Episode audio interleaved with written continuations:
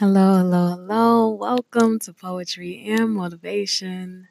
This is a daily podcast where you can find all of your inspirational and all of your motivational needs in one spot.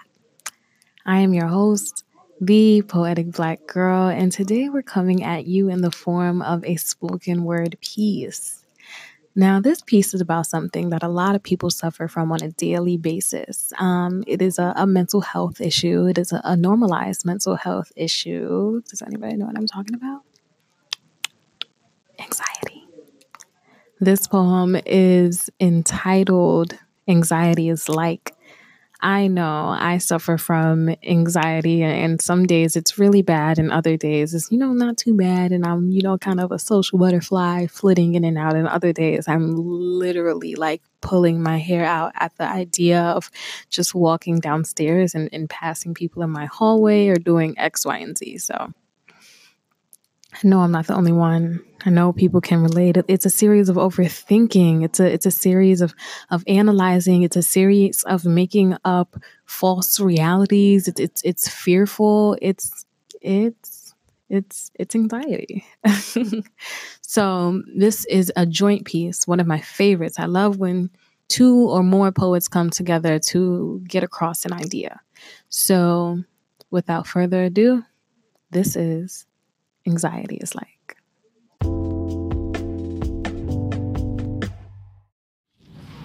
So I get this text message that says, Hey, just hey, at first. Followed by that godforsaken ellipses taunting me while they're still typing, and I'm thinking of everything that could possibly oh, follow. Hey, you're fired. The house is on fire. I'm leaving your father. You're gonna be a mother. Anxiety makes you see things that aren't there.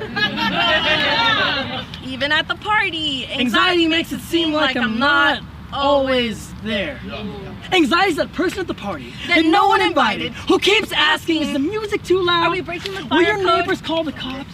then calls the cops to ask if it's okay that we're having this party. Anxiety is looking for your keys while you're holding your fucking keys. Anxiety is getting a voicemail like. Beep. So I need to talk to you. Call me back. of course you need to talk to me, but thanks for not telling me why. Also, who the fuck still leaves voicemails? Anxiety, that's who. Anxiety calls me in the middle of the night like, Hey, yeah. Remember that one time you called your fourth grade math teacher Mr. Mitchell mom? Or that time you ordered pizza and accidentally said I love you before hanging up the phone? and didn't realize it'd be the same person delivering your pizza? Nope! Totally forgot that happened until, until now. Anxiety is thoughtfulness is hella extra evil twin. Anxiety, anxiety is, is so extra. Anxiety is having your friends give you advice about how to cure your anxiety, which only makes you hyper aware that you're a burden for having anxiety. Like, okay, yes, let me try your yoga studio because I don't want to offend you, and then silently implode because I'm forced to sit still with all my deepest, darkest thoughts. Anxiety is a funny thing. Until it's not until you're sitting at home alone and your friends are texting asking, asking why you're not there. Anxiety is being trapped on a speeding train, heading, heading for a cliff, and, and not being able to escape because you're the conductor. It's trying to be the conductor to acquire with left and right hands that, that belong to different bodies. It's having a chorus of voices in your head where everyone is singing but no one knows the lyrics.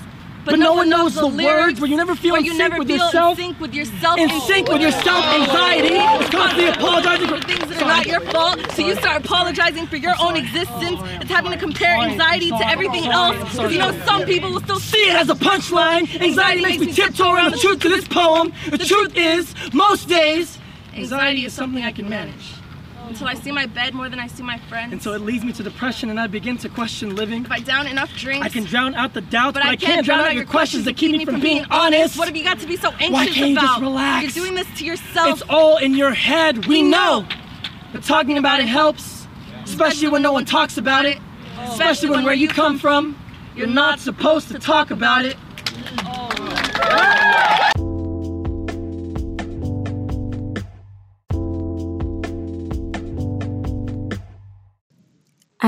One of my favorite things about this particular piece is the duality. I appreciate how they started the piece in a, a joking kind of humorous, everybody goes through this way, and how that slowly but surely elevated into trigger warning suicide or suicidal thoughts and and isolation from friends and that implies isolation from family and that implies depression.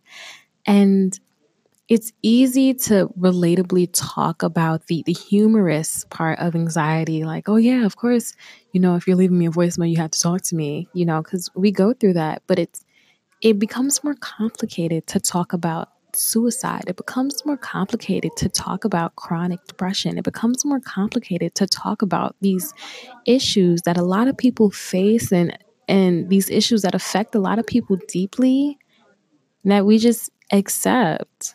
Talking is relieving, talking is releasing. Talking about things are is so healthy and that is a part of the reason that I really enjoy doing this podcast and hearing what you guys have to say, when you guys send me messages about what you guys are going through and how this helps you, it honestly reaffirms the power of communication and the power of talking and the power of, of therapy and release. So I hope that this was able to land on somebody's ears, somebody who needed. I hope your brain really absorbed it and you're like, yeah, yeah. And I hope that you're subscribed so that you can continue to get messages that touch you. I hope you're subscribed so you can continue to become uplifted. Today's message was a little bit, you know, I, I guess sad. And that's why we alternate back and forth between these emotional, emotional poems to motivational speeches. Again, I am your host, the Poetic Black Girl.